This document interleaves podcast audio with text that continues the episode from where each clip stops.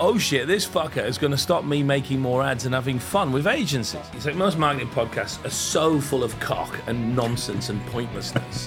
what John just dropped there is like a real, a double humdinger in my piece. See, if I was Cadbury, I'd be well fucked off. I have to say that makes me quite emotional because I've got a daughter that age, and um, that's lovely.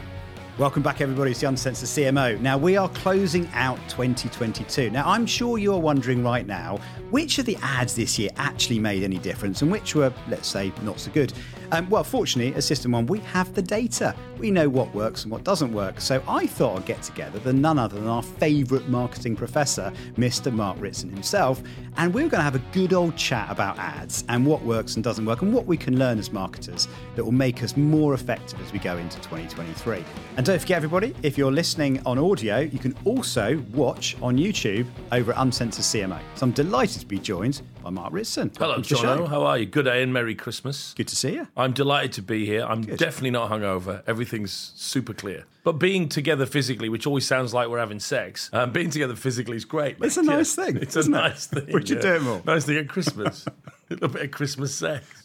Right, Mark, got a few quick fire questions for John, you. let's go. Biggest cock up of 2022, what would that be? I, I think it's going to be the World Cup, right? I mean, it's been a successful tournament, but at the commercial level, I just think how it's making FIFA look, how it's making Qatar look, even though they're spending all this money on it, how it makes football look is is probably ridiculous, right? And the sponsors as well are probably pretty pissed off and ashamed of it as well. So, from what should have been an, an astonishing opportunity, if it had been done correctly in the right place, you know, wherever that might be, it's turned into the exact opposite. So you're massive cocker. Now, I'm a big fan of your marketing bullshit top 10, right? Yes. What are you going to add to that based on 2022? There's quite a lot to, there's uh-huh. got to be a lot of contenders, right, for making your top 10. I'm, I think in the end, I have a lot of options here. I, I'm going to put full funnel marketing in there. Ooh. And the reason I'm doing it is I th- it's a in concept it's a good idea, and what it basically means is performance marketers actually need to realize there's there's a, there's a lot more. There's to, a bit above. There's a bit above. but what I'm seeing is it doesn't play out that way. What happens is they assume it means target every stage in the funnel, which is the opposite of good strategy. So full funnel marketing in the sense we should consider all the stages. Amen to that. Full funnel marketing, we should target every step along the way all the time. Not good. So I think that's the bullshit part. Uh, what's the biggest surprise for you in 2022? It's probably the it, the significant immolation of the digital firms in terms of their not their market position but their valuations. We've got so used to 20 years of them being so big and so strong. And yet you look at what's happened to pretty much all of them, you know, and some of them significantly. Yeah, that's a that's that's a. I'm not quite sure what it indicates yet, but it's a big surprise that I, I wouldn't have bet on that a year ago. And then and then Les comes out with some data from Meta that just goes, you should spend 60% of your of your money on on long-term advertising. Yeah, and I, th- I think we might see that, right? So I think what these companies are already starting to do, might do more of, is realize we're mature incumbent businesses, slightly dusty now. What we need is a bit more branding. Do you know what I mean? And that could well be the case next year. Yeah, interesting to watch. Um, which brand has impressed you the most? I'm going to say Unilever because I give them so much shit, um, and yet they're such a good company with such good people. They are actively rewinding a lot of the purpose wank, and that takes a lot. You know, what I mean, we've seen other organisations that will never do that. So I, I think give them their credit. They are rebalancing things in a sort of post Alan Jope era, and so I think that's important for marketing because they led us into this naive bonkers concept that you know purpose can make you money, which is literally a contradiction in terms. And now they're kind of leading us round the corner to somewhere a bit more realistic. And so we've got to give them credit. They're brave and they're you know they're doing it for the right reasons. So yeah, you know, I still think they're a great company, just wrong. Brilliant. All right. What's the one thing you learned this year? I probably learned the most. I'm not just saying because you're here. I probably learned more from System One. Some of your team gave me some amazing data, but showing essentially in a nutshell that if you do really good brand building work, it has a short term performance effect.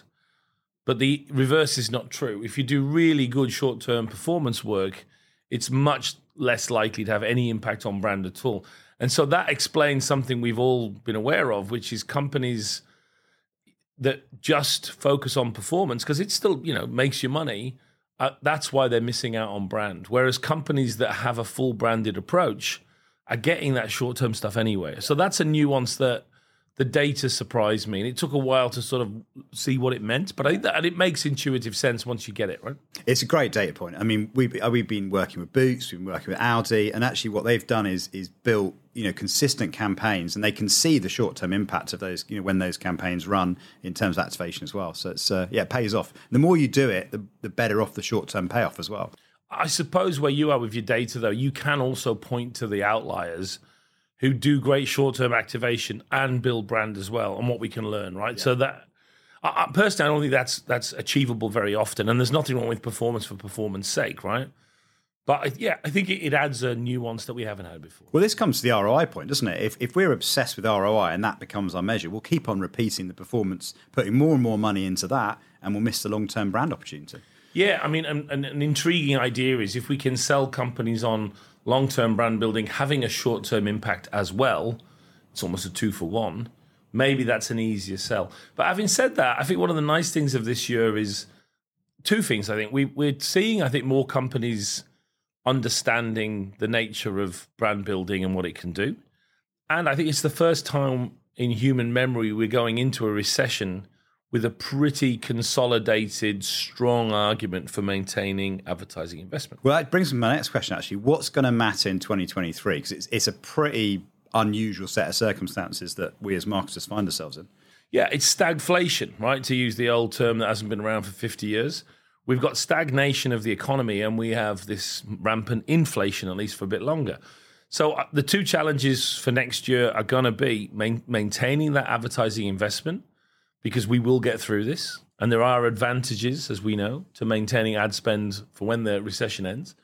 And then also the one I'm most passionate about, which is marketers getting involved in pricing and price rises so that we can do proper research to get the right price. And then we can frame and communicate that price rise in such a way that it doesn't do much damage to the organization. And I don't think we'll see many. We, well, we've got a few examples, but we we need more marketers that will stop talking about advertising and focus a bit on helping the companies with price. Actually, damn right. But whenever in my career I've I've lent into that those kind of decision making processes, mm. the credibility you get as a marketer just yeah. goes off the scale. So you know. that's a key point, right? So it's a real opportunity, right? Because we're gonna your company is gonna have to put its prices up. They're going to do it badly because they haven't got any marketing data you could step in. It's a pretty simple playbook. Mm. Not take charge of pricing, that's bullshit, but feed into those decisions, as you say, impress yeah. people. And the other thing about pricing, which everybody forgets, is like in my consulting career, if you do an amazing job on a company's brand, the client's really happy and he's like, you know, oh, the positioning work was great and blah, blah, blah, and we're still doing it, blah, blah. But there's no explicit sense of what it was worth. I haven't done that much work on pricing. I've done a bit of work on pricing. When you do a project on pricing and you get it right, the company knows exactly how much fucking money you've made them, right? Literally exactly. And, when, and that's a hell of a ROI conversation when you've got your fee here and the gigantic implication of that pricing, you know, success. So I think for those two reasons, marketers have an opportunity here. And and I don't, I, frankly, I think it takes about two days to get up to speed on on standard pricing theory from a marketing point of view. We're not trying to be economists here. There's a playbook there. And if we could apply it, huge opportunity, as you yeah, say. totally. I mean, compare that to comms, where you've got like sometimes a year of development, huge spend, loads of complexity, and then another year of MMM trying to figure out in the rearview mirror, did it work or not? And then know? some other fucker takes yeah. the credit anyway. Yeah, exactly. Right? And so, then you're fired because it's two years later. Yeah, yeah, that's the average CMO. So, so yeah, I think you're absolutely right. It, I, I hope we get a few marketers who are you know confident enough to have a go at this. It's not a precise science, and it's not like we're trying to do something better than other parts of the organization. It sounds weird, but when most companies set price, they look at their costs and they look at competitors, neither of which are actually main factors in making good pricing decisions, right? You have to understand value, and therefore you have to understand the customer that's judging the value, and only marketers could do that. And, and the other point that I'm passionate about is that if you really understand pricing, the price is less important than the manner in which we frame and contextualize the price. Yeah. And I just think only marketers get that point. Everyone else is obsessed with what the price, physical price, should be. Marketers are able to anchor and contextualize price make the actual price much less important in the process. Yeah. The other experience I've had is, is everyone gets obsessed about the price point and forgets the average realized price when so much of your effort goes into promotions and displays and all that kind it. of thing. And it's it's the end price that the consumer pays that's the most important one, not the totally. And, and look, if you look at OCC, OCC the the retail consulting firm, they've, they've for decades have had that research that shows most customers have no idea what the price of things are that they've purchased. Yeah, like within 40, 50 percentage points. You know what I mean? So that tells you there's wiggle room, and that tells you that we can have an influence on what is perceived value or, or what isn't. You know. So yeah, I hope we it, it, it starts a a pricing revolution. Um, I don't think it will, but again, we don't. I mean, the key point I always make is I don't care if general marketers are useless, as long as the the good ones that get trained and are committed and represent our industry well and work for my clients are good it's kind of good that the rest yeah. of them are bad. You know what I mean? So yeah, good marketers, smart marketers will take this opportunity. Brilliant. Well, let's let's move to another P because obviously we're, we're, here we are in System One HQ. Yes. Uh, you know, can we talk about some ads, please? You know. so, anyway, but at least we bring some data to the to the conversation, yes. which be, which would be a nice, refreshing yes. change. Um, so let me just for anyone listening and watching, just chat through just how we do things at System One. So when we when we talk about star and spike and fluency, everyone gets it. So. Um, we measure we measure the emotional response to advertising and we turn that into a five star rating right? So we, we, we nick this from uber. Made it really simple right? Is it good? You know one, one to five star. One being absolutely zero impact on the business whatsoever. No potential to drive any long term market share, right? Up to five star, which is significant potential, we've worked out three percentage points plus, assuming excess share of voice, right? So we, you know, we, what do we, plus 10? we build it plus 10. Yeah. We take the ESOV, apply that, and then we the, the weight the creative impacts on top of that. And I'll tell you what's interesting, right? And back to Les Binet's point, you don't have, you, you start at one, you don't go to zero or minus one and it backs up what Les has always said, right? You can have terrible advertising. It, he's never seen an ad ever do any damage to the brand. You know what I mean? Yeah. It just doesn't do any good, which yeah. is kind of backed up by yeah. your, rating. Exactly. That's right. Um, and then what, what we find in the database 48% of every ads we test, now we're over 80,000 ads and counting at the moment, are one star. So predicted to have no long term impact on the brand. So the old Wanamaker quote, 100 years old now, isn't it? Half my advertising is wasted. I just don't know which half well, we do now, but it is about half, which is interesting. Um, the other, and do you think they were intending to do that, or is that? Can we argue some of it is they were? Actually... I think it's both. Yeah, I, I, think there's looking at it. It's it's partly that it was designed for activation. So you know, sofa sale at the weekends. You know, come on in, but you know, half price, right? So that's doing the spike. And then you've got ads that are supposed to be doing brand building that just aren't. So, I mean, this is where Orlando comes in with, you know, how the effectiveness of creative has declined, how we're focusing on what you describe as more left brain kind yeah. of. It's almost like I love a Tom Roach quote actually, where he was doing some work for us on. We call it scaling up without screwing up, right? It's what can new brands learn from established brands we found out it took four years for a new TV advertiser to get to the star rating of an established advertiser. So we just wrote this guide about, well, what can a new advertiser learn? At the end of it, he had this great quote, which was, you know, back in the day, we say, don't just put your TV ad on social. Well, now it's just don't put your social ad on TV because what we're finding is it's that it's that social dis- uh, digital discipline of like very flat, lots of messages, you know, quick cut scenes, you know, short form. Yeah. It's that that's been using in in that you know that's been taken using brand building, and and that, that's what our database is showing is not not as effective. Well, and it makes sense. We've passed the digital sort of half mark now, where that's the dominant approach. Yeah. So now they're dump, as you say, dumping digital ads onto TV rather than the other way around as it used to be. That's fascinating. Now there is there is there is hope because we are seeing, uh, you know, well, this Christmas we'll come back to Christmas in a minute. This Christmas was the best Christmas on we've ever we've gone back seven eight years now. Christmas ads, it was the best by quite some margin actually this year. So there's some evidence that you know there's there's a return to form. What I thought I'd do is well, hang on, because I've yeah. got a question for you. Go on. Are we? I, I mean, I, I, there's a certain. Uh, I'd be fancy and call it métier, but you know, it, there's a certain style, house style or approach of doing Christmas ads, right? Uh, John Lewis down, right, where the orphan adopts the puppy, and and and in the dim lighting we hear a re, you know, a rehashed version of Slade or something. Are we going to reach a point where that zagging requires zigging? You know, because it's getting better. To your point But is it getting better to a stage where we're almost generifying it and there's probably room for something else? Do you sense that? Or I, I, I think this is almost certainly the point because actually th- this year has been such a transformation. And and what was interesting is there's the World Cup and Christmas going at the same time. So hmm. people had to make a decision which do you do? It looks like most people went Christmas and they really leaned into storytelling, nostalgia, Yeah. which actually was a pretty smart thing to do because what the data shows is in recession, actually what people want is escapism. They they, they, they Yeah. want to be reminded of the things that don't change. And actually Christmas one of those things. Christmas is perfect. Christmas is perfect. So actually, everyone got it right. But to your point, what we find is, I mean, retailers particularly got it right this year. You know, Aldi, M&S, Lidl, Tesco, uh, Morrison's as well. But what we know from Orlando's work is what makes a difference to long-term share is your relative performance versus your category. So what we notice it's a bit like ESOV, but creatively. Yeah, So creative it's creative ESOV exactly.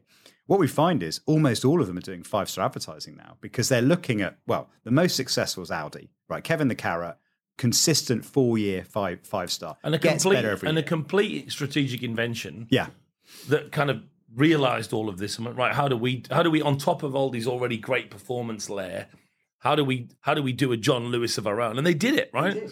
But that's fascinating because what it says is okay it might not be a, a trend that will change you know it's all going to be warm and happy christmas but the effectiveness of that work may not be as strong because everyone essentially is it's good relative. doing the exactly. same thing Now, the, the interesting Uh, thing but, about but john doesn't Yeah. mean they shouldn't do it because if they don't it's now table stakes. huh Now, the interesting thing with Aldi, where I think Aldi is better than John Lewis, right? John Lewis reinvents the genre every year. They get a hit and then they get a miss. I mean, our data would suggest they're up, then they're down, they're up, then they're down. But every year it's different. Now, they've created a- an event around their ad, right? It's the most anticipated ad. Hmm. So, to some extent, that's working for them.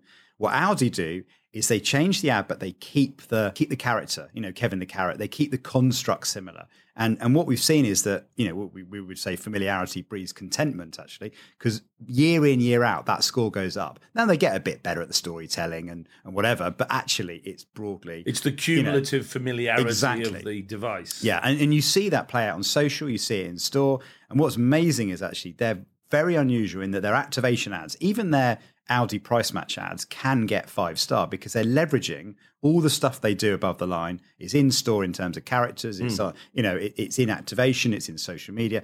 They're brilliant at you know literally Well, listening to it that, together. now that interests me a lot, right? So you're saying it's possible to have a short term performance campaign selling more tins of beans. yeah, But if you use your distinctive assets, fluid devices, whatever it might, be, fluent devices, whatever it might be, there is a possibility if it's strong enough that the short also does a lot of long at the same time. Now that's not very common, I would imagine. I would say it's probably the single biggest hack. If you if you want to connect short and long, the single biggest hack is find a fluent device that's distinctively yours and is obvious. Because what it what it does in advertising terms, it's a shortcut, right? So you it see Kevin, re- it just relights it's it a, up again. you go Kevin, it's Aldi. You feel something. All that emotion you've built from your long brand It's all in there. Yeah, my favourite one actually is uh, Churchill the dog. Right, so direct line, brilliant advertiser. Hmm. They, they, they'll do a thirty second, you know, Churchill on a skateboard, yeah, brr, Churchill, brr, you know, Churchill going down a slide or something, right? But their five second version of that, which is designed for social, will be just as effective because they, they've got they've got you with the dog, right? Dog on a skateboard. I remember it from the you know above the line, but I'm, I also feel the emotion because of the years of investment in Churchill. Well, and it means you can slide in whatever product stuff you're trying to do, stick in the dog at the end, and you, as you say, you're getting both done, right? So it does even more put that emphasis on distinctive assets, uh, uh, on creating something that a brings it to mind straight away in the Ehrenberg Bass style, but also to the system one point actually enables you to put a bit, slide a bit of brand equity in there while you're also doing your Exactly. performance. And then you might have you might have kind of scenario fluent devices like should have gone to Specsavers, not you when you're hungry. Those kind of recurring ideas, you know, that, that just come up, crop up in different, you know, in store, cro- online, above the line, right? They're also clever because it's just oh, I see a poster that, that's been like up, been put upside down. You go, that's a Specsavers. You almost don't need to say. it. You just see you you just see the idea and you can associate, you know, that back to Specsavers immediately. Well, and it should work with. I mean, I'm always disappointed with this insight whenever I deliver it. But um, whenever you look at distinctiveness and codes and assets, the the king or queen of them all is the jingle, right? Or as we call it, the the in modern parts, the Sonic brand cue, right? It smashes all the other distinctive assets. And given we know music is incredibly evocative and emotional, you would imagine that of all the things you could play, music would also jingles would you know Huge, would huge. be huge, right? And I it- can, yeah, I can tell you the data on this actually. So we we've done studies. I love, John. I just Yeah. talk a load of shit. Here's the data, And then you go, I've got. It turns out that one's true. Oh, it is, yeah. There you go. Data. So, like, yeah, very good, John. Here's one you're like Werther's original, right? So we, we were doing some testing for Werther's original. Uh, you know, beautiful scene, a dad and his daughter, you know, playing in the park, right? You can imagine the kind of thing. Know, Yeah. but very sweet, nostalgic. leaves, yeah. yeah, yeah. I mean, you don't, yeah, you don't need to imagine too hard to imagine the creative. Three different soundtracks. One soundtrack got a three star, one got a four star, one got a five star. Right? It took it transformed it from an average, well, above average ad to an exceptional ad. The interesting thing about the soundtrack is what we saw in the survey feedback was with the sad soundtrack, the three star, people assumed the dad and the daughter were on a visitation day and that the, the parents were divorced, right? That's a sad It isn't it, right? Century, mate. And then in the five star ad, they assumed it was her birthday and they were out having a party. And it was That- the it was same the cut. same cut, right? Different music because it changed how you felt. And the emotion and- of the System One drives Yeah. the System Two rationalization. Exactly. So it changed the emotional trace and it changed how you interpreted it. It changed the association with the brand only through the music. I'm just disappointed because I thought when you said you know you three star music, it was just going to be something really inappropriate like AC, AC/DC. You know what I mean? Yeah, we should always suggest that next time. That would be surprising. Wouldn't you never know. Yeah. You never know. Exactly. Bit of academic. Well, the, the other thing as well, I mean, the, the classic one is Coke holidays are coming, right? So run for 25 years. Is it 25 years 20, it's 25 years now. I was right? always it was 15. And that's, um, I mean, we invented this thing called the Coke. Uh, this is another good reference point. We invented the Coke Truck Index, right? So we, Coke Truck the Coke Truck Index, right? It's a bit like the Mac Index. your own crack. I know, yeah. so, but because we've got the data going back uh, at least 15 years now, we can see that that's gradually got better. It was a three and a half star. It's now five star. Literally the same ad. Same ad, literally. Well, tiny digital improvement, yeah, but I mean, but- you, you wouldn't notice. So it has proven that things wear in over time as people get more familiar, creatively wear in, right? Which is brilliant. Now, the interesting thing about that, of course, is you listen to the radio, right? Or you're out of the room and it's on the TV. You know exactly what it is because you've got holidays are coming. So the benefit of that jingle is incredible because it just breeds that familiarity. And people in the survey go, Christmas has started because the Coke, I heard the Coke ad on the radio.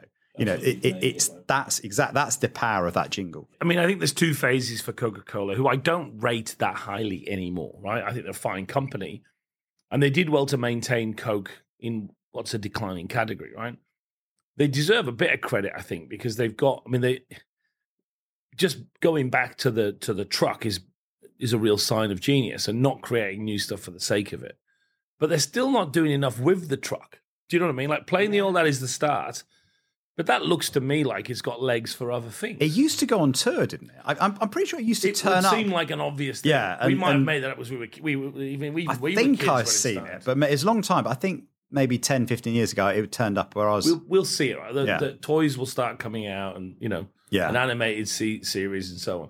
But yeah, I mean, it, it is the quintessential Christmas ad because they've got more than one Christmas to build it up, right? they, That's the well, trick. yeah, exactly. The years and years of, of, of equity built up. Uh, but but ultimately, right, the great story about not doing new ads because, and I think this is an actual data point. Four out of five new campaigns aren't as good as the one they replaced.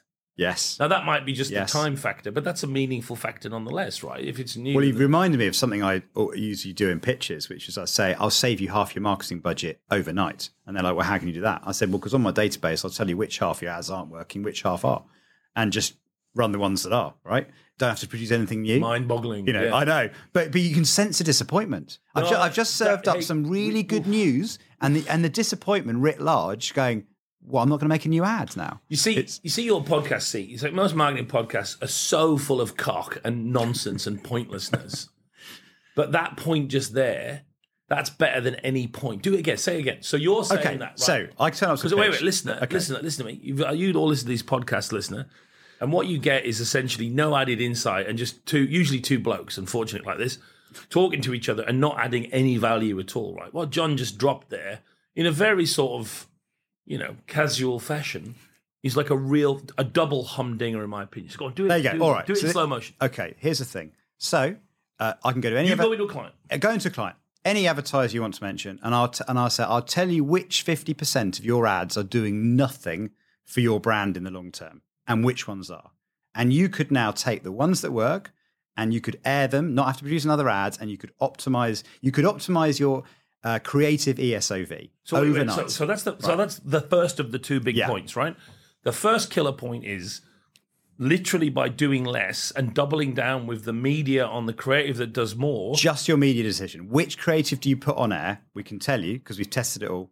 Which creative put on air and which not. Just optimizing that. And the impact would generally be a if you could put a bullshit effectiveness maximize like Well, let's let's say okay. Let's pretend it's one star. One star over all the testing we've done with the IPA, going back to the database or that sort of thing, would equate to about a percent of market share on average. so you're saying if I kill your threes and, Yeah. and you just use your fives, Yep. it's worth a couple of percentage points of market share. I'm saying that. Holy smokes. Now that's that's Yeah. only point one. Yeah. The second point you made was having delivered this, I can give you two points of market share from your existing budget. You don't have to do anything except listen to That's me. it. Right. The second point is when you deliver this incredible insight with provable data to back you up, the reaction of the marketing team is Oh shit! We're not going to be making another ad now. not oh shit, you're a genius, John. Yeah. Woohoo. Yes. Drinks all round. You can see like, this like look Oh, of shit. stunned. Like, what does this mean? Am I out of a job? Yeah, oh shit, this fucker is going to stop me making more ads and having fun with agencies. But I tell you what, I actually did do this as a CMO in a real job, right? Previously with this data. And I tell you what exactly what happened. I, I said to the, I, I better not say who it was. I said to the, the team, right? Um, unless your new ad is better than last year's ad, you're not going to make it. And they're like, oh, okay. Well, we better go and test last year's ad. Last year's ad, 5.6 star. It was the best ad in the category. And, and, and so why bother? they s- they said, but they, they're quite young. They were going, but we haven't made a TV ad before. We want it. We want the you know, we want the be able to put it on our CV. And then they said, what are we going to tell our customers? And I said, let me tell you what you'll tell your customers. You already have the best ad in the category that already is going to drive market share. And you go to Tesco and go, I want gondola end number one. And all those idiots making their new ads that haven't proven themselves, they can have the rubbish ones, right? Brilliant. And they're still disappointed. and they're still disappointed, right? Because they're like, yeah, but what, what, what do I put down in my PDP for next year? Because I wanted to learn how to make an ad. And I said, because you put the business first, and that should get you promoted above anything. Because you, you made a decision against your own, you know, personal development plan, but was the right thing for the business. That's far more credible in a boardroom than look at my new ad, which, oh, that was that's not as good as the one we did last year. That's not going to a great look, is it? But it doesn't matter because we got to make a new ad. And Well, I know. Here know, we go again. Exactly. right? You know, and That- the pro- that's yeah. fascinating. I have to say it's fascinating.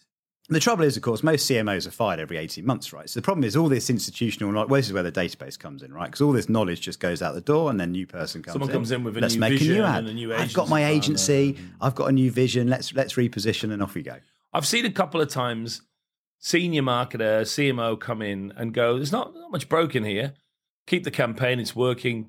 Do this, do that. And you think, yeah, you're a smart one. Do you know what I mean? I saw it once recently. Now, it was um, hotels.com, Captain of, was it Captain Obvious? I think in America. Yeah, I know What the they campaign. they actually changed creative agencies. The new creative agency Kept the campaign. kept the campaign, and I was like, bloody well done. Very I rarely mean, do that, that, yeah. that you know you're getting good advice. Now, if an if- agency does that, you know. Well, They're- I would they're- say to you, and I'm sorry to be cynical, no agency on earth would do that. I suspect the client. Mm, oh, yeah, true. I mean, if the agency, If the agency did that, I would Mind-boggling. pay them double. If the agency said we like this work, we'd like to keep going with it, you, you'd love that agency. Yeah. But I'll bet you the client went.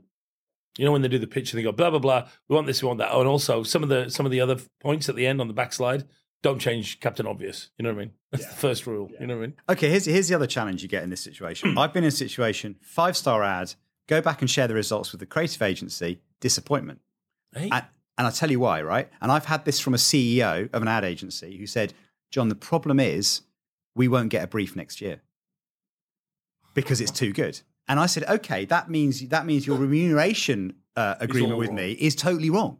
I will pay you three times the fee to make a five star ad That's because I'll drive market share. You can have a cut of the upside. And a I holiday. we won't waste our time. Yeah. You can go and pitch to someone else. Very good. Or do you know what's even better? I will give you my next brand and go do a five star on that one, and then that one, and then that one. And by the way, you'll be loved in this company forever, and you'll be iconic, and you know use that on, on your creds, and off you go, sort of thing. But it's the the, the, the incentives in the our you know in our industry are just stacked in the wrong. Well, in, in wrong way. marketing world, we just say it's product oriented, right? You're you're attracted to making products, not necessarily satisfying the ultimate customers. That's a byproduct of it. What I really want to do is make lots of this stuff, which, in my opinion, I like. Do you know what I mean? Yeah. So the great irony is there's an enormous amount of product orientation at the very heart of the marketing industry. Yeah, which is a mind-boggling thought. Yeah. Should we get into the best ads of the year? Yeah, what Let, you us count them Yeah. down. Yeah, exactly. Right. So what we've done, uh, we've scoured the database. This is the UK database. We, we test uh, 95% of all ads that go on air. We don't do government and a few other little bits and pieces. And you're still pre-testing for clients as well. So We do, yeah. We do two things. So um, we do we do a full diagnostics, guidance, advice for clients who want to optimize their ads, and then we provide access to a database where we have a live feed of all their competitors. So I don't know if you're uh, Adidas is one of our clients, right? So they get a feed of all the Nike ads when they go on air, get the feed in, and we test them and we send them the, results, so they they know where they So are. that's a beautiful thing talking about product orientation and market orientation. Again, competitors looking at another competitor's ad and forming conclusions is pretty much the dumbest thing you'll ever do, right? But getting data for how the target market perceive the ad in real time Yeah, is a really different thing. You know what I mean? Like I, I wouldn't trust a brand manager to rate their own ads or the ads of their rivals because they're too caught up in the industry, right? yeah. And I've had that experience myself when I've got too in deep with a client, right? We didn't You, you do, it. you do. You get, you get, you get too close. I mean, the other good thing, going back to our previous comment about just change your mix, right? We, you could probably take an average advertiser against a great advertiser and beat them purely because no one makes good ads all the time. Very few, maybe Yorkshire Tea, Audi potentially. There's, there's a handful, but Yeah. most people don't, right? So um, you can take an advertiser that sometimes does great work, that might spend a small amount on it, but mostly does average work. And as an average advertiser, you could beat them simply by understanding your data, working out what you do well, and optimizing the shit out of it. And if we talked not financial subs but percentiles, for a decent sized national campaign, the fee to do the system one test, this is turning into Yeah. an advertising Yeah, uh, advertorial for you, but I'm, I'm interested in this. It would be what five percent? It wouldn't even be five oh, percent. oh, less than one. I mean, yeah. I mean, talking six. Well, six grand for a test. Let's say. well, you'll, you'll get the numbers you know, out now. Okay. Yeah. yes. Exactly. I'll have one of them. Yeah. Yeah, yeah. Yeah. So it's six grand for a test. So we're talking about an average agency spend, let's say four, five hundred grand and Yeah. above, right? Yeah. For six grand, you can effectively beat better, bigger players just Yep. by being smarter and spending six grand on There research. you go. And for thirty grand, you can get every ad that ever aired in your category. And for thirty-five grand, you get that, and you come round and wash their cars every week. There you go. You know. You know what I'm doing the weekend. Brilliant. Hey, no, I'm sold. I'm sold on it, mate. Okay. Right, here we top, go. Top Uh, five. Top, top eh? five. All right. So let's. Uh, so these are uh, System One database UK. Uh, so we're probably talking twenty thousand ads. In a number five, uh, a very well-known advertiser. Oh, and we should add to, for our listeners because I live in Australia most of the time. I have no idea about any of these so ads. to help you out, Mark, we're going to play the ad. Thank God and for so, that. and as we're on video now as well, we'll be able to see the ad. And apologies if you're listening, but hopefully you'll get the idea. Well, thank God for that because otherwise I would have had to have bullshitted about ads that I hadn't even there seen you go. once. This could be fun though, right? So here we go. In at number five, Cadbury with this very short ad. This, this is short is only short? only ten seconds. Wowzers. Now, there's almost no five star ads on our database that are 10 seconds. The oh, here's an interesting stat, right? So we have looked at 80,000 ads at the length, at the average star score. Statistically, the best length for an ad is 30 seconds. So It's kind of a coincidence. yeah, I know. Funny. It's, well, it's like Les revealing with Meta. I've gone and looked at 3,500 Yeah. ads. Oh, it's 60%, you know, which is handy for him, of course. But um, anyway, so we, anyway, we've looked at it and um, th- th- this is the case against doing your big 60, 90 and all that kind of thing. So you get a peak at 30, average star rating, I think is about 2.7. Uh, it drops at 20, drops at 10, but it also drops at 40, at 60 and, and 90 and so on. And that's so not it- it's, it's like a, the extra cost of your 60 or your 90. You're just saying, well, you put the media cost in, you just wouldn't go there, right? Unless you were bags of money or the idea depended on it. very interesting. Okay, Yeah. okay. So there we go. We this got is that. Okay, this- Cadbury. this is Cadbury. 10 seconds. I better pay attention. This is, It'll- yeah, I was going to say, be over blink, blink and you'll yeah, miss it, right? Dad? Well done for tidying your shed. New Cadbury Dark Milk Ice Cream. Ice cream for grown-ups. I have to say that makes me quite emotional because I've got a daughter that age, and um, that's lovely. That's lovely. It's quite astonishing that in you- you've got a beautiful connection between two people that we can all relate to. You've got a product shot, and then you've got a very simple end frame. I mean, see, th- th- this is this is Brilliant. another interesting thing. You, you look at we'll maybe talk later about Can. You look at the extravagance that gets spent on advertising, and then you look at that. That that would have not that would have cost. That's got to be less than hundred grand. Well, it's just I mean, a, it's probably. fi- it's I don't just know. a bloke with a shed. yeah. and a child actor. One lo- one location. He doesn't, does he? One location, two actors, one idea, five point six star. and better than that as well. Spike rating. So spike rating one would be average. Activation max would be about 1.7, 1.44. But what's great about this is 95% of people that saw the ad correctly attributed the brand as Cadbury I in mean, 10 seconds. The magical purple helps, right? Yeah. Uh, we have to give a shout out to the Cadbury gang. Um, they won the the the Grand FE this year, not the Grand FE. What do we call it in England? The IPA Gold. The IPA Gold FE. Yeah, the big effectiveness. FE, Yeah. the big one. Yeah. and I think they deserve it. And and I think it's a story of time. Yeah, um, it's two stories. It's a story of a team that's been there a long time. So if you look at it, it's mostly women who've been committed to that brand for five, six, seven, eight, nine, ten years, right? And there's something in that longevity that we don't see very often. The other thing is, I think it illustrates nicely something I've been talking about a lot, which is Cadbury, as we know, Cadbury have this sort of patchy history via Mondelez of tax, you know, not because they're doing anything illegal, but because they're pushing generosity. And yet, Mm. in years gone by, they've not paid any tax in the UK. And that, from people like me, was a big source of annoyance. Yeah. And I think I learned in the end to go, I'd still prefer if you paid more tax. But for the consumer, if we're going to be market oriented, they, Yeah. they don't give a shit. They don't. what they see is Cadbury, its history, the generosity, and it works. And I think marketing Twitter gets caught up in this. We, we had a big conversation about Brewdog, you know, being the anti FIFA sponsor. But at the same time, you know, they're still basically, you know, selling their beer to all kinds of World Cup events. But nobody cares. No one man. cares. Nobody No. cares. No one Mo- mo- do you know what most people took out of that ad? Football. Right? Most people just both saw Qatar and saw football. They might have even thought they're a sponsor. I think that's exactly the point, right? So I think what Cadbury have done here is they've illustrated. I mean, it's a single point of positioning, generosity, yeah, and yet, and it goes back to their history and their DNA. It really works in today's climate. It has that emotional charge It does. without it being. I mean, that's a small moment, right? I mean, me quite emotional because it's the sort of thing a dad wants, right? Yeah. And you don't get it very often in the real world, but you do get it occasionally, right? And I think that's the, the um, I always talk about emotion with a small e.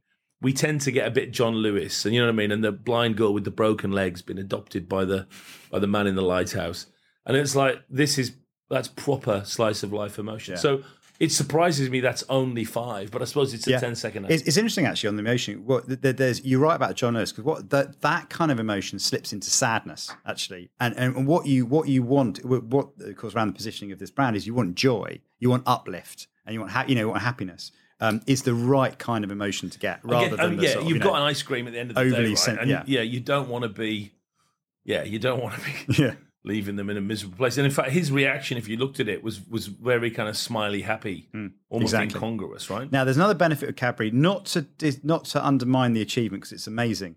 Um, what we also noticed on System One database, going back to the E ESOV point, is there's about a two star difference in the average performance based on category. So now it's partly the category itself, partly the quality that goes into the category. So on the bottom end, so you count that as an ice cream ad, would you? Yes. And mm. ice cream is is second in performance overall behind pets. Right? So yeah, your shortcut to a good ad, listeners, people watching, put a dog in the ad, you know, right. But after that, ice cream would be next on the It's it's like the old NPS days. You know what I mean? I work for brands where an NPS of plus fifteen either makes you the worst brand in the world or the best brand in the world. It just depends what category you're in, and not because of competitors. I worked for a funeral home once that did NPS, and not surprisingly, it's a category where if you got a you know if you got a minus fifteen, you were the champion of the funeral home category. Do you know what I mean? So it wasn't a competitor thing; it was a category-driven thing. Do you know what I mean? Some I guess a politician would love minus 15 at the moment. Most of the British ones would, that's Yeah. for sure. Yeah. Brilliant. Okay, so uh, that's number five. We've got Cadbury. So move, moving on to moving on to number four, and I'm pleased to say a System One client we helped with this one is Kellogg's, uh, another staple brand. And not a brand we talk about as much, perhaps. No, as we should, right? No, here we go.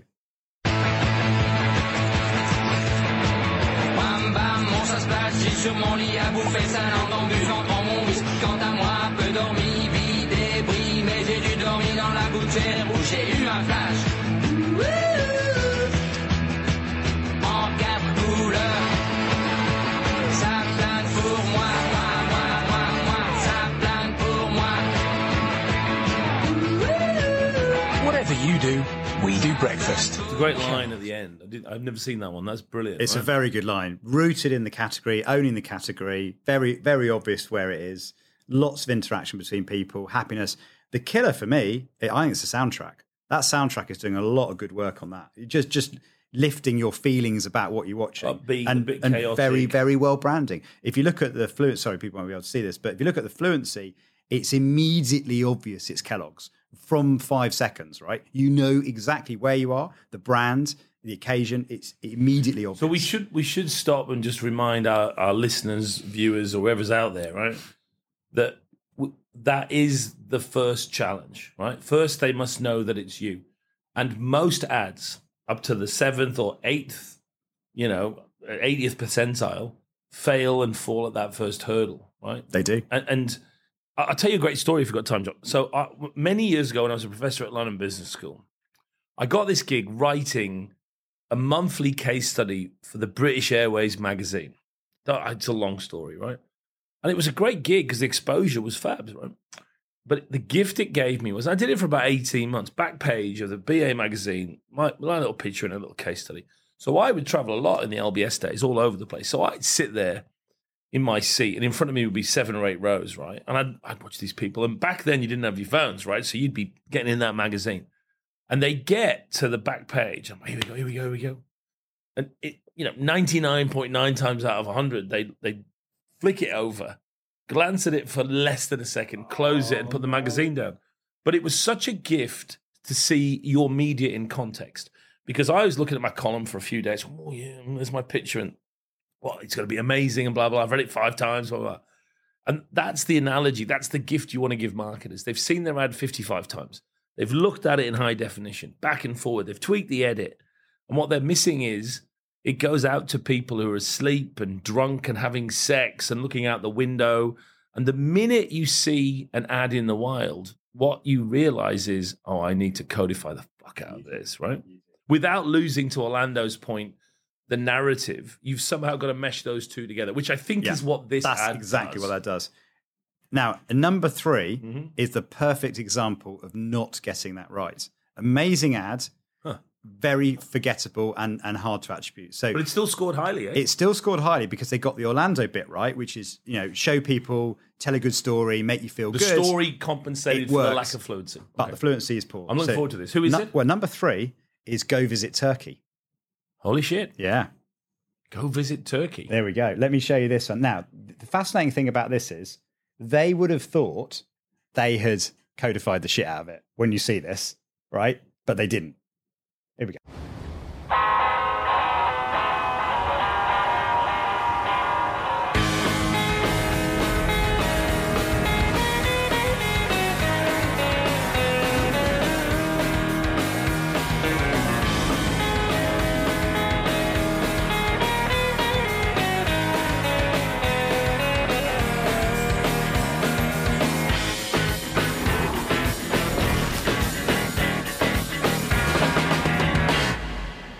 That surprises me because that looks like an incredibly bog standard, Yeah. Relatively Yeah. shit ad. Any any tourism ad, right? It could be anywhere. I mean, if you took Uh, Yeah, Turkey I'd off give it a you'd go, hard two out of five. where where where the hell is it, right? we could put like go to Milton Keynes on that. Exactly. it would sort of make sense. Now it shows you the power of the category, as in that category. This this is where we get back to our point of relative in the gotcha. category. Now we're going to come back to another another advertiser well, wait, let me that stop. got so this right. Let me get this clear. Yeah. The category in this case has two relevance points.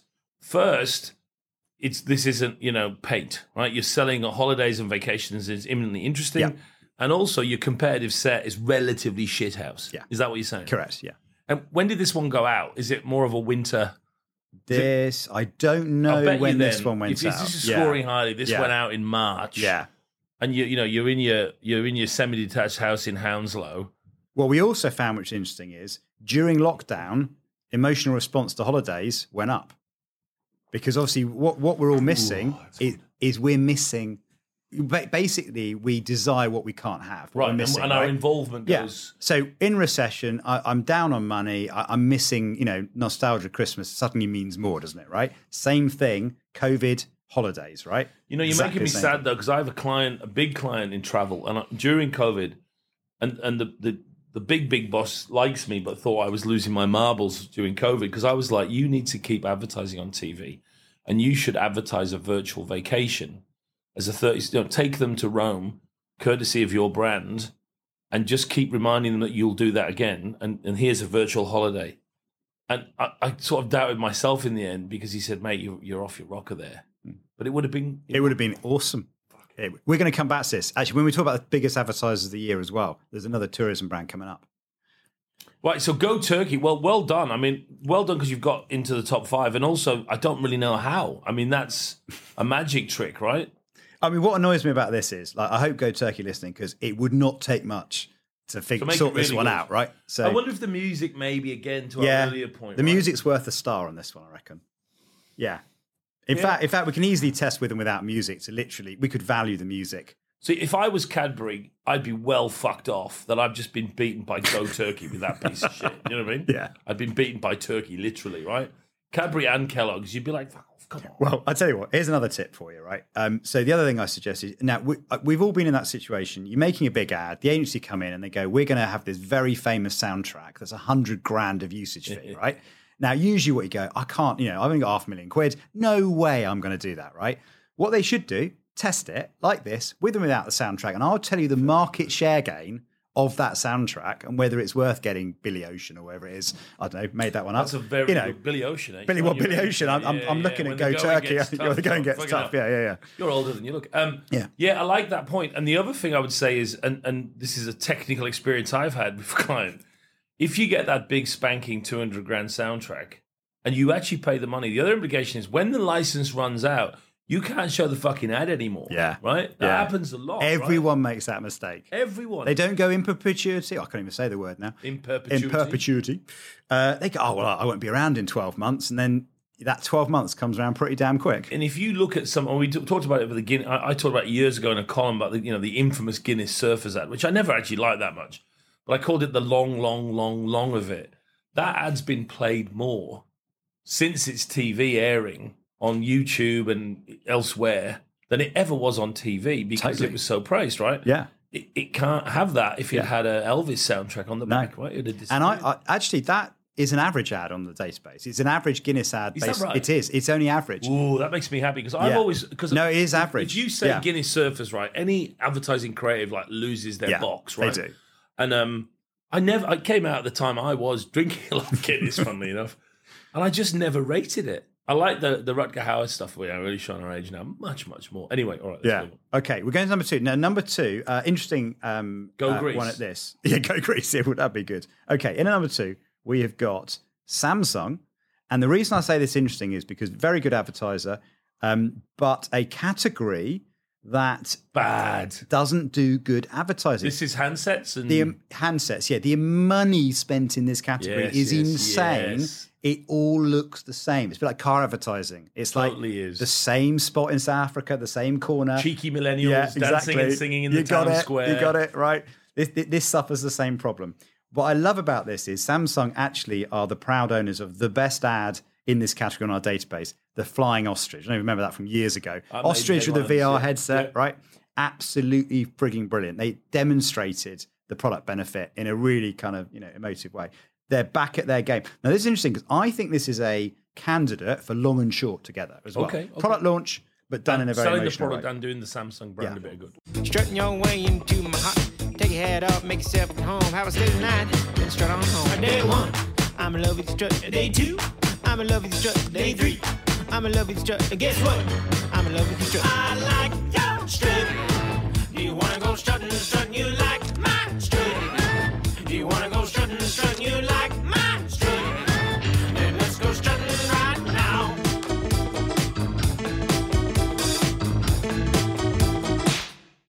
Now they've borrowed the number one system one tip, which is put a pet in your ad. To be Put fair, three to pets in put your three pets in your ad. It's a bit like the soundtrack, isn't it? They've gone soundtrack, gone pets. Funky you know. soundtrack.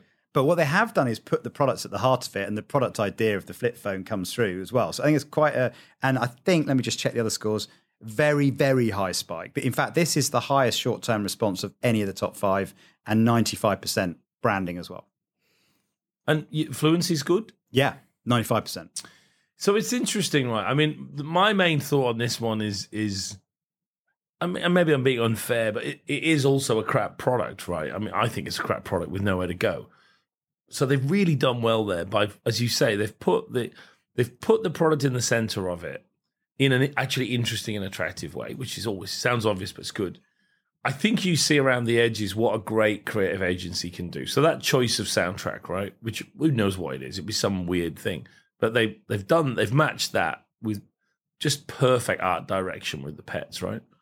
Yeah, okay. I mean, you're kind of like me, right? My big disappointment is when I say to clients, you know, you want to have a jingle, that's what you need. Yeah. You're saying, you know, put a dog or a cat in it. That's yeah. what you want to do. mate. Well, the thing things we say time and time again. You have know, a dog. Yeah, yeah, exactly. Or have a character, or, or even like, um, I mean, another Orlando looking at the number of award winners that use, as calls them, fluent devices or characters, has gone down. I think from about forty percent down to about ten. Even though we now Even know though the evidence is really screwed, and, and you look jingle, at those that fluent do it. device, Yeah, you're done. right? meerkats, right? Look at meerkat. I mean, there's so much evidence out there, but it, it's Is that just right? It's gone down. Gone. Yeah, he's got the data on it. It's consistently down. Same with humor, right? So Yeah, know humour's done the same. Humor's Yeah. a brilliant, effective tool. It's the ultimate emotion, and it's less and less and less. There you go. It's funny. It is a funny It's old funny, world, isn't it? Despite the evidence. So if we could do it right now, Frankenstein's monster, right? yes. We'd have a dog yeah. playing with a, f- a fluent device, Yeah. right? So the dog will be separate from the device, right? So Yeah. the dog is playing with Jingo, the the magic frisbee, whatever, and they're having a joke, and there's a big laugh at the end, and there's a great soundtrack Pumping soundtrack. which ends with a jingle, That's it. Yeah. Done. And t- it's set in Turkey. This it's set in Turkey. This time next year, ladies and gentlemen, this will be number one. You can set it as your mini MBA case study. Right. Like- okay. like, don't bother the got course. tw- Here's 24 hours to go and make this no, I ad. just said, don't bother any course. Here's what you need. You need an ad set in Turkey with a dog, a character, and some Elvis Costello music. Done. There we go. Thank you very much. Give me 1500 There we go. Right. Okay. So we're getting to number one. I, I was surprised. This is a little surprise, but see what you think about this one. We'd been together for a long time, Millie and me, and I figured it's probably time to ask the question. Uh, I wanted it to be really special, so I thought have a florist deliver some beautiful flowers with a special message and just make it really memorable. Will you get a dog with me? yes. Share something real with a beautiful bouquet, handcrafted and hand delivered by your local Interflora. Ah, It's true, man. There's our ad, right? That's pretty much, you put the dog in there. yeah. Uh, yeah, I mean, the dog thing's blowing me away. The dog, the dog, the dog thing's a thing, isn't it? Although to be fair, if you're in pet care, average score in pet care is three point six star is your table stakes, right? So I'm not saying these these are pet care ads, but it does show the power. Our relationship with pets is very powerful. It's very very emotive. You know, it captures our attention. It's why a lot of characters are dog. Churchill the dog. You got Mick. You know, I think animals as characters are a very very smart move. It's very interesting, John, right? Because I'm hugely opposed to tactical stuff. Not opposed to it, but I, am not interested in it. Do you know what I mean? Like, I, I don't. I, always say to my the guys I teach, you know, when the agencies arrive, I, I'm literally coming out the revolving door. The strategy work's done, and off they go. But there is in this in your work these immediate tactical lessons, and you don't really need to know why a dog works. It's brainless, right? It's just a dog works. Put it in your ad, and you would you would you would Yeah. get a percentage point of market share, Yeah, right? Yeah. But they most of our listeners work in industries where that would be frowned upon Correct. because an agency will I love. That's why. That's why you need the data, right? Because you, sat in the boardroom going, "I'm gonna, I'm gonna create this talking penguin that does a dance to a soundtrack and talks about our brand, right?" And you'd be laughed out the room. But that's why you got the data, right? Do you make the Do you rational case? If you show that to an agency, which you know, because you really clients shouldn't be getting involved in the nuts of you know, I want a penguin and I want a puppy and all that. But with this data, we would get involved in it, right? So Totally. So are you showing? Yeah. Are you sharing this with agencies? Hundred percent. So this is the secret. This is the secret source, actually for agencies, right? So what I often say is, I will guarantee you a pitch win next time. How can you do that? I say, well, as a client, no agency ever turned up pitched and said, "We've gone and tested this, and here's the score that correlates to your market share, and you can take to your board tomorrow and get this signed off." And that's in the six grand. Range. That's in the six grand, right? Fuck if me. you do that as an agency, Fuck you me. are home and host, right? no shit. Yeah, For six grand, you could just win. you win 50% pitches. Yeah, exactly. Fucking hell. Yeah, in fact, I, I, in fact, it's quite funny actually. About three years ago, so I started working with System One. Bumped into a former agent, an agency of mine, one of the founders, and he, I, I just made a bit of a brag. I said, "Oh, win you your next pitch, mate." And he goes, "How are you going to do that?" Then I said the same. I said, "Just said to you," He- and he said, "In forty, he was pitching for a global airline. Forty-eight hours later, and he said, he phoned me up and said, "You're on. Here's the stimulus. Go." And I said, "Well." You've got to have a good ad, by the way. You know, there's no good. I'm- also- you know, there's also you got to have a good ad. It's a small, Yes, you know, yes. small point. As it happened, right? It was a four star idea. It wasn't finished. They they got it into they got it into like So a, you can run a like a. so we can run it. through. We can run a draft, right? And, and we can. I mean, if we want to, we can also adjust for the stimulus. So we can go. You know, there's usually a star point difference between an early stage rough cut, you know, or a script or whatever, and a finished film, right? But in this case, actually, it got a four star even at that stage. Now, the interesting thing was they had two ideas, right? One idea met the brief from the airline and the budget. The second idea they wanted to pitch in three times the production cost, blew the budget out the water, and they said, How do we sell this in? I said, I'll sell it in for you. I tested it, extra two stars. The other idea was two star. That was four star. I said, The market share alone has just paid for that production. And they got the production signed off. Three times the budget that the client walked in for because they had the evidence, right? It, it does sound like I'm like I'm doing some kind of advertorial for System One. Like, I mean, really, John, that's amazing value. What incredible value. Tell There you go. tell the listeners again. Sign up here. Yeah, what, what a great value offer. But I'm genuinely blown away by. I mean, I always like your data. Do you know what I Mm. mean? You were al- always been kind enough to send it to me, but you start thinking about how you can use it. It's it's Yeah. mind-boggling, and I I'm not a fan of pre-testing. You know, I sort of go. I, I, I'm not. I wasn't either. Actually, I, I I would spend four weeks in qual groups. You know, people dissecting my ad, and then I mean, uh, the the worst story I had was um, uh, working on a big energy drink. Right, I had like world famous Hollywood director lined up, ready. Right, I mean, someone I think is just amazing, right? But I'd agreed with my team that they could pre-test, but in, in qual groups, right? Not even quantitatively.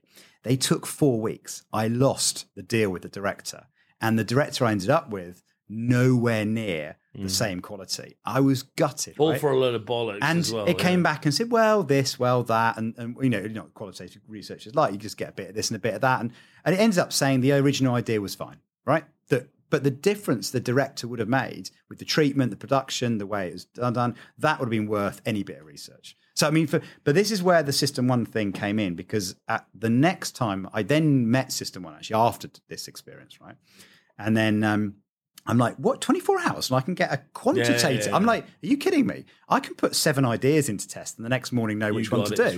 And then, and then I went straight to the boardroom, and I remember the CEO at the time going, "Before I give you the money, John, right? I want you to guarantee me this is a success." I'm like, "Come on, dude! Like, we're marketers. We know there's no guarantees, and the sun might shine and it might rain, whatever. Competitors might do this, whatever. You know that. Come on.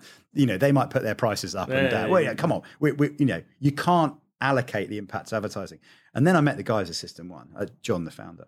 And, and I said, Are you sure you can correlate this to predictive market share? Yeah, yeah, yeah. Let me show you how. So that's amazing. I said, Can you come to my board meeting next week? Because I'm always going, We should do this, and here's why. You go in and go, And here's the data, and this is how much it was. and like- here's the market share. And they're all going, Oh, K, you know, our KPIs, you know, to grow market share half percent or whatever it was that year. Everyone's going, bonus lights are going. You can see, you can see around the room going, Ooh.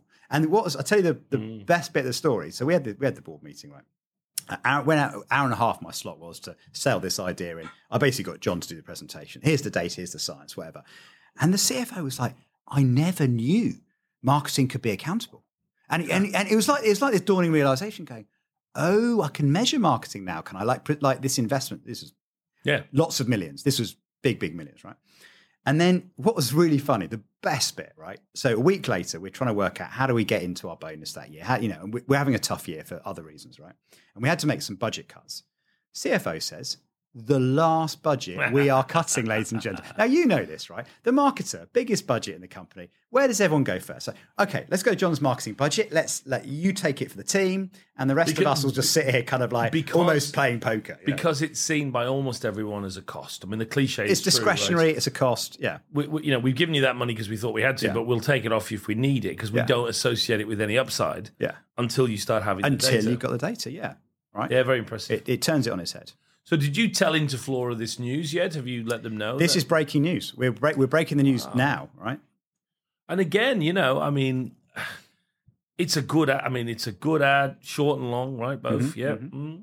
Yeah, yeah. yeah. I don't think it's branded. This is this is the weakness in that ad, right? See, this is Uh, but I where if you're thi- Interflora, you kind of this is this is right, the yeah. well this is the problem with this is because they're category leaders right so they'll get the benefit this is this is the problem as when you're doing your marking your own homework you're looking and going of course i know the brands right Yeah. this is why you got to go to consumers because even though you've said it three times like we saw with turkey consumers don't get it you have to be open, and this is where fluent devices are genius because if you've got a fluent device kevin the carrot churchill the dog etc people know who you are you don't need to say who you are People just know who you are. Mm. And that's the power of long term, doing things consistently, building up that equity over time.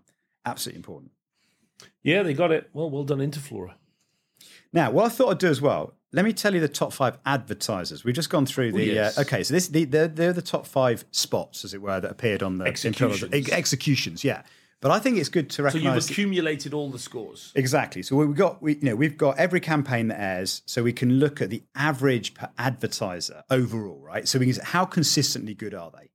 Okay, so we can, we can work Bring that it out on. too. Okay, so Oh, here, here, here, here we're going to go. Here we're going to go. Top five again. So number five, Birra Moretti. Is that right? It is. Now, they only had, I think, two campaigns. So it's on Yeah. a small base and they got a good result. Four star, right? So could be, could be what. Now, interesting thing with Birra Moretti, back to the point. As you remember the ad, it's got like bottles of Birra Moretti being, you know, slung down a clothesline in a beautiful Italian Yeah, kind of, you know, town gorgeous square. advertising, It's yeah. beautifully shot, right? Despite the product being on in almost every scene, fluency, 50%. Which I thought was fascinating because I guess it's it's, It's not a it- it's- distinctive. It's, not distinctive either, though. Really, No, you think about Moretti, it's, it's there. perfectly category generic in a way. Mix, it's it like- get mixed up with Peroni all the Mm, time. mm. Yeah, interesting. But Yeah. not not a sin of the ad per se. Yeah. A sin of the product itself. That's right, exactly. Number four, going back to our uh, going back to our ice cream from Cadbury, Haagen-Dazs. But again, what they're doing is category. They, they, they consistently do four star. It's a bit like having a pet in your ad. It's like we're going to show you the we're going to show you the ice cream. We're going to show it being stirred Yeah, very yeah. slowly. Beautiful music, beautiful people. You know, it's it's doing the category a lot of heavy lifting. I mean, it just makes you think and feel ice cream. I've always found that Haagen-Dazs Ben and Jerry's rivalry, which goes back about 40 years, is fascinating. If you ever look into the story, this is a made-up name, right? It's a completely means nothing in any language, and I, it, it, of course, it has a storied history, right? As being one of the, I think it was Hegarty worked on it back in the day when they were doing the uh, Melt Together campaign, early 90s, and from then onwards, it's really been a high high achiever. So it doesn't surprise Yeah. me they're there. I'm glad they're still investing in it because I felt for a while Yeah. it sagged for a while. It did. It did. I mean, it did seem to go away for a bit, didn't it? And uh, You've got, and it's special in the UK. US, it's not a special a brand. I think the price premium is still protected from advertising that was done 30, 40 years ago. Do you know what I mean? Like it's it's a classic example of being able to charge more Yeah. because you built a great yeah, brand. really good know? point. Really good point. Now, sticking with the theme, so beating it uh, is Magnum. Actually, which I think does a better job, right? Because Magnum averaged 4.5 star, almost half a star ahead. And, a, and an in, is an interesting one in the top uh, top uh, five advertisers because it features older people, which is really unusual. I don't know if you remember this. It, it's, it's Get Old or Get Classic. Is Oh, the yeah, ad. yeah, I love it. Beautifully shot, glamorous. But it's people probably in their 60s and 70s enjoying themselves, having fun. I mean, we did a we've done a lot of work on diversity at System One and how to tell people's stories really well. And one of the reports we launched recently called Wise Up is how to show older people in advertising effectively. Because the interesting, Not just for pensions. and things, Exactly. right? Well, th- you got it right in one, right? This is the thing, right? We then tested advertising with older people. What we found is they don't want to feel seen, right? They're like, don't put me on that ad, you know? Um, that was the first thing. Um, but they want to be shown in a smarter light because basically you've got this lonely old man, you've got the kind of, you know, pensioners meeting up, you've got the saga holidays, right? They don't want that, right? They they want to be seen as vibrant, young, enjoying themselves, clever. You know, the, the, the, they're not the gag of the joke. They want to be making the joke, right? They- You know, they've there's Yeah. loads of cultural references. There's loads to go for. So what I loved about the Magnum one is not only did it score well, but actually it's doing something. You know, we talk about purpose, but it, you know, it's nice to see an older audience well In a non- served, in you a know, non-cliche in a non-cliche setting. way. Yeah, yeah, and, Oh, and brilliant. Yeah, so that was pretty good. So number two, we've already talked about them. Cadbury, average of four point seven. So Cadbury consistently do four star advertising, Quality work. some five star advertising as well. But what's great is it's it's it's every single year they're back out with some very good. and you get the sense they're just layering this sort of purple wall. Yeah. They're they're on a 40 year mission now, right? They've got it, haven't they? They have. It's interesting though, because I'm sort of relieved, right? They were the IPA effectiveness winners this year, and your research is confirming it. I just wonder how they would do at Cannes with those ads. do you know what I mean? I think I know the answer. I think I know the IPA uh, effectiveness awards are a good measure. Make your choice, effectiveness. yeah, yeah. I think I trust System One data, but I wonder how many Cannes gold lions the work would get, and I suspect the answer would be zero. There's like this. Venn diagram actually between the kind of System One data set and the Cannes Lion winners sort of thing. So how do they It- how, it- do, how do they perform when you look at the the storied British Cannes winners? Yeah. Are they also pretty effective? Well, the uh, the breaking news is oh, we tested every British winner this year. In fact, we've done it for the last ten years. Uh, to uh, go back ten years, I, I want to pause and Okay. enjoy this moment. Here we right? go. All right, here we go. I want to enjoy this moment because this is make or break for Cannes. As you know, probably I've had a huge suspicion that Cannes is a giant bag of cock, right, All for a long time. So To the point where I remember I wrote my most famous column of all time. Do you remember this? yes, the blank column. Is the blank column Yes. where I see the, the title was something like "Here's everything marketers will learn this week at Cannes," and it was just an empty column. Back in the days when That's it was in the a magazine, and my editor really didn't want to run it, and I almost forced him to do it. But I might be wrong, and you might be about well, to tell me. here we go, Mark. Here we go. You were probably ahead of your time. I'll tell you for why. Right. So going, if you go back ten years, and we've been tracking for ten years now, um, Cannes Lion winners are four or five times more likely to be four and five star, and and they scored on average above above norm. Right. Going back ten years ago, right? Pretty good, right? which is which is decent, and you Well, well, and you'd you'd be happy with that, right? I'd stand, I'm stand corrected then, right? Something happened a year ago. The last two years, the average Cannes Lion result is no different to the average on our database of all ads. And, and you're talking about the gold, whatever they yeah, are, the gold. so so so bronze, silver, gold, titanium, overalls, whatever. If you take the average score, all those put together, the most awarded in the world. The answer is average. It, it's a bit like um, It's I, bullshit I, well, I, I got into trouble with. I, I think I did a marketing week article where I see. Do you know the um, random walk down Wall Street book where the guy Yeah, goes? yeah. It's like you could blindfold a chimpanzee, you could chuck a dart at the Wall Street Times, you, right. pick a stock better than a stockbroker, right? Um, and, and I started out with that story and go, well, it's a bit like that. I could, you know, randomly go through the System One database and pick a selection that It's matched true. Cannes, right? So that, you know, that was true. The um, It's a very good way of putting it too. the exceptions were, um, and rightly so. If you look at uh, the strategy winner, Cheetos, for example, uh, really that was that was the one that got the highest System One score and got, I think, a gold as well. But they were they were outliers. So on average, most most of the winners are one and two star. And that's what the last two years. That's the last two years. Now, it won't surprise you. The reason is they all mostly uh, over over. Um, well, so you know, I was saying earlier, o- optimum length from a consumer point of view is thirty seconds, and after that, you lose them.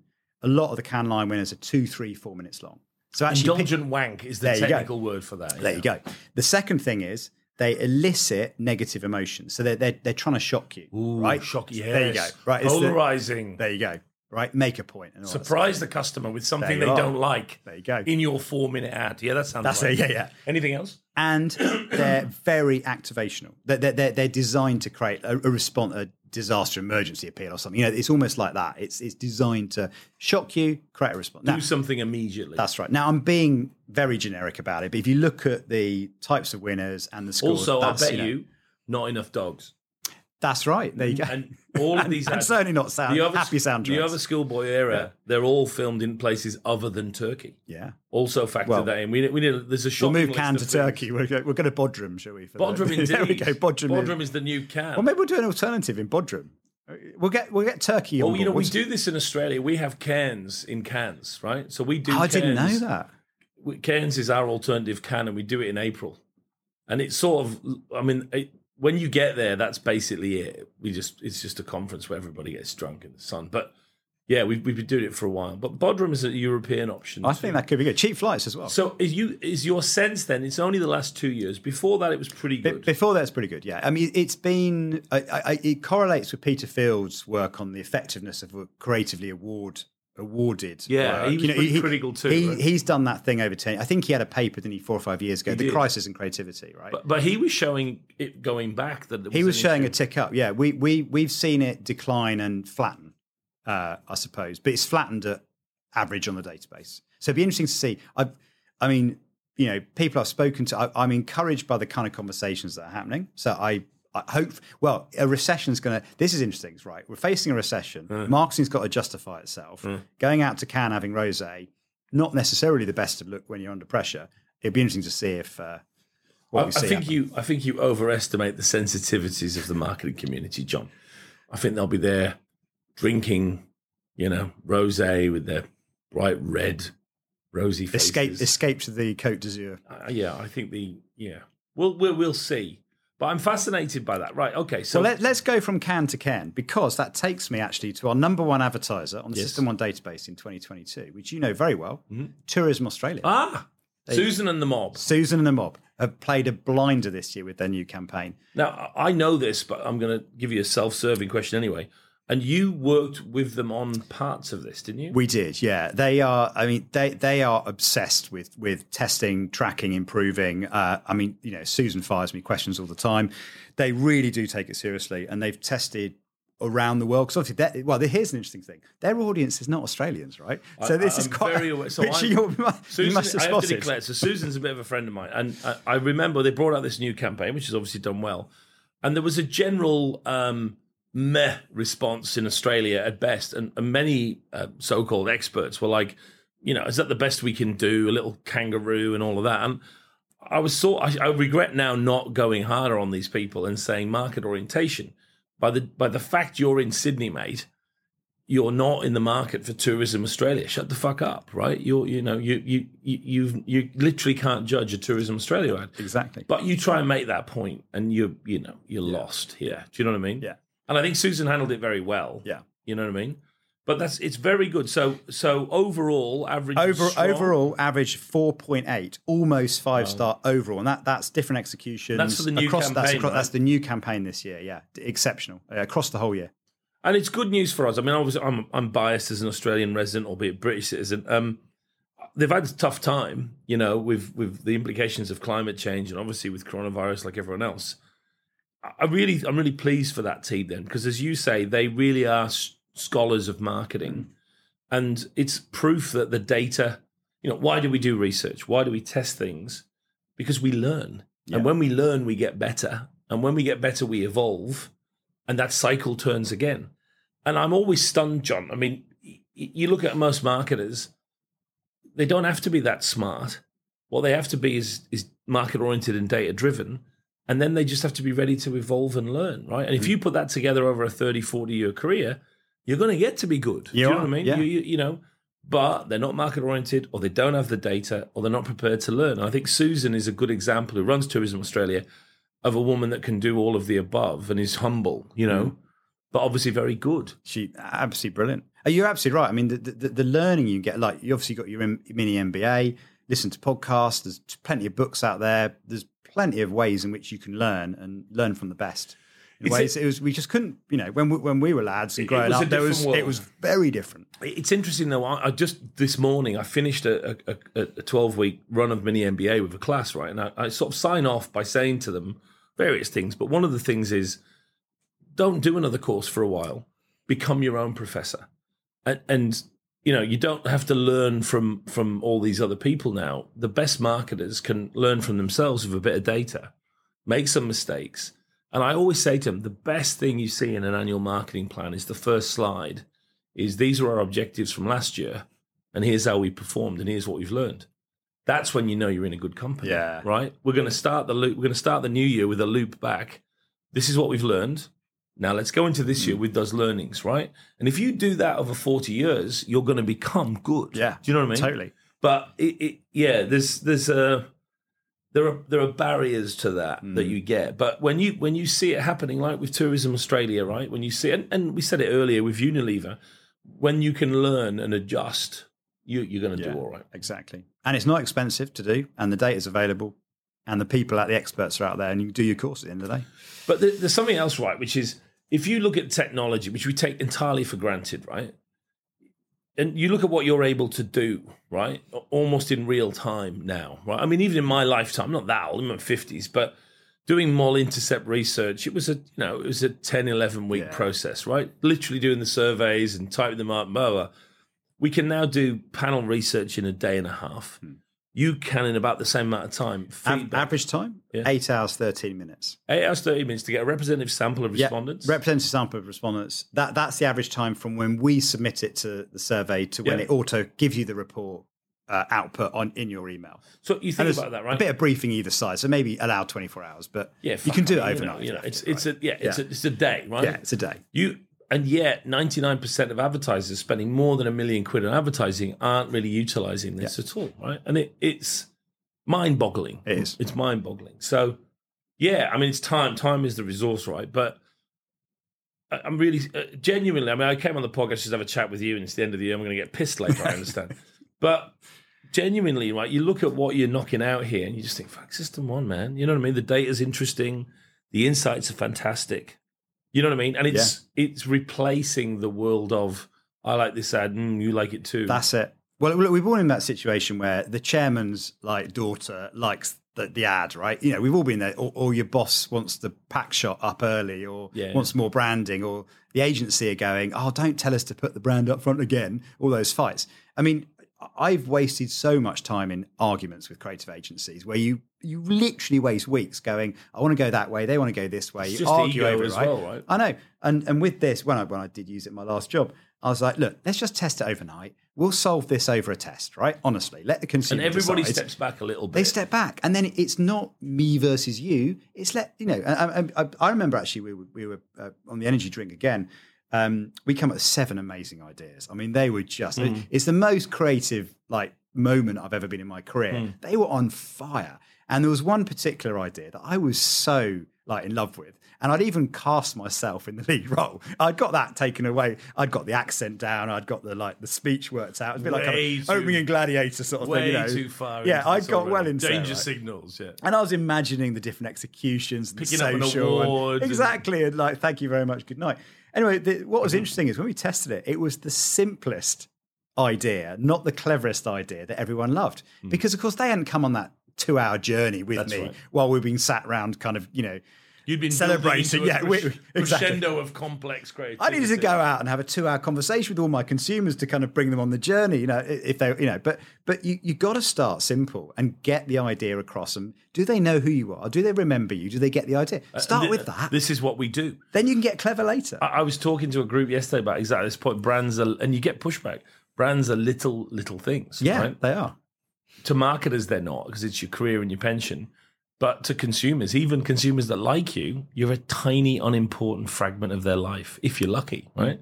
And as soon as you get that you manage brands better you make better ads you know? Mm. But if you think that you know people really care what your brand's stance on the death of the queen or coronavirus is you're insane. Yeah. do you know what i mean? Yeah, and yeah, you're going to do yeah. shit marketing because you're you're, ang- you're producing all this stuff which isn't obvious isn't going to resonate and is going to have some highfalutin message that goes right over the heads of people that don't give a shit. Well, the other thing, we've all also been there where the, the bosses on Twitter see some complaints about the brand. It's like, what are you going to do about it, John? And like, well, actually, I'm going to talk to my audience, my actual this people. is a big point, right? Because we get these single data points off social media. And again, I always say they're not representative of the market. They're not even representative of the person making the post. Do you know what I mean? They've probably changed their mind. But when we get those, I, I'll try and think of a polite word in a minute. But those those people from upstairs with C titles that come downstairs with a you know with an incredible insight for marketing from what they've just seen on Twitter, we're we're fucked here. And I'll tell you something: when that happens, if you've got a shit marketing team that are doing bad work anyway, they don't care. They're like, yeah, our CEO thinks we should have this instead. Wow, great, fantastic. They don't give a fuck.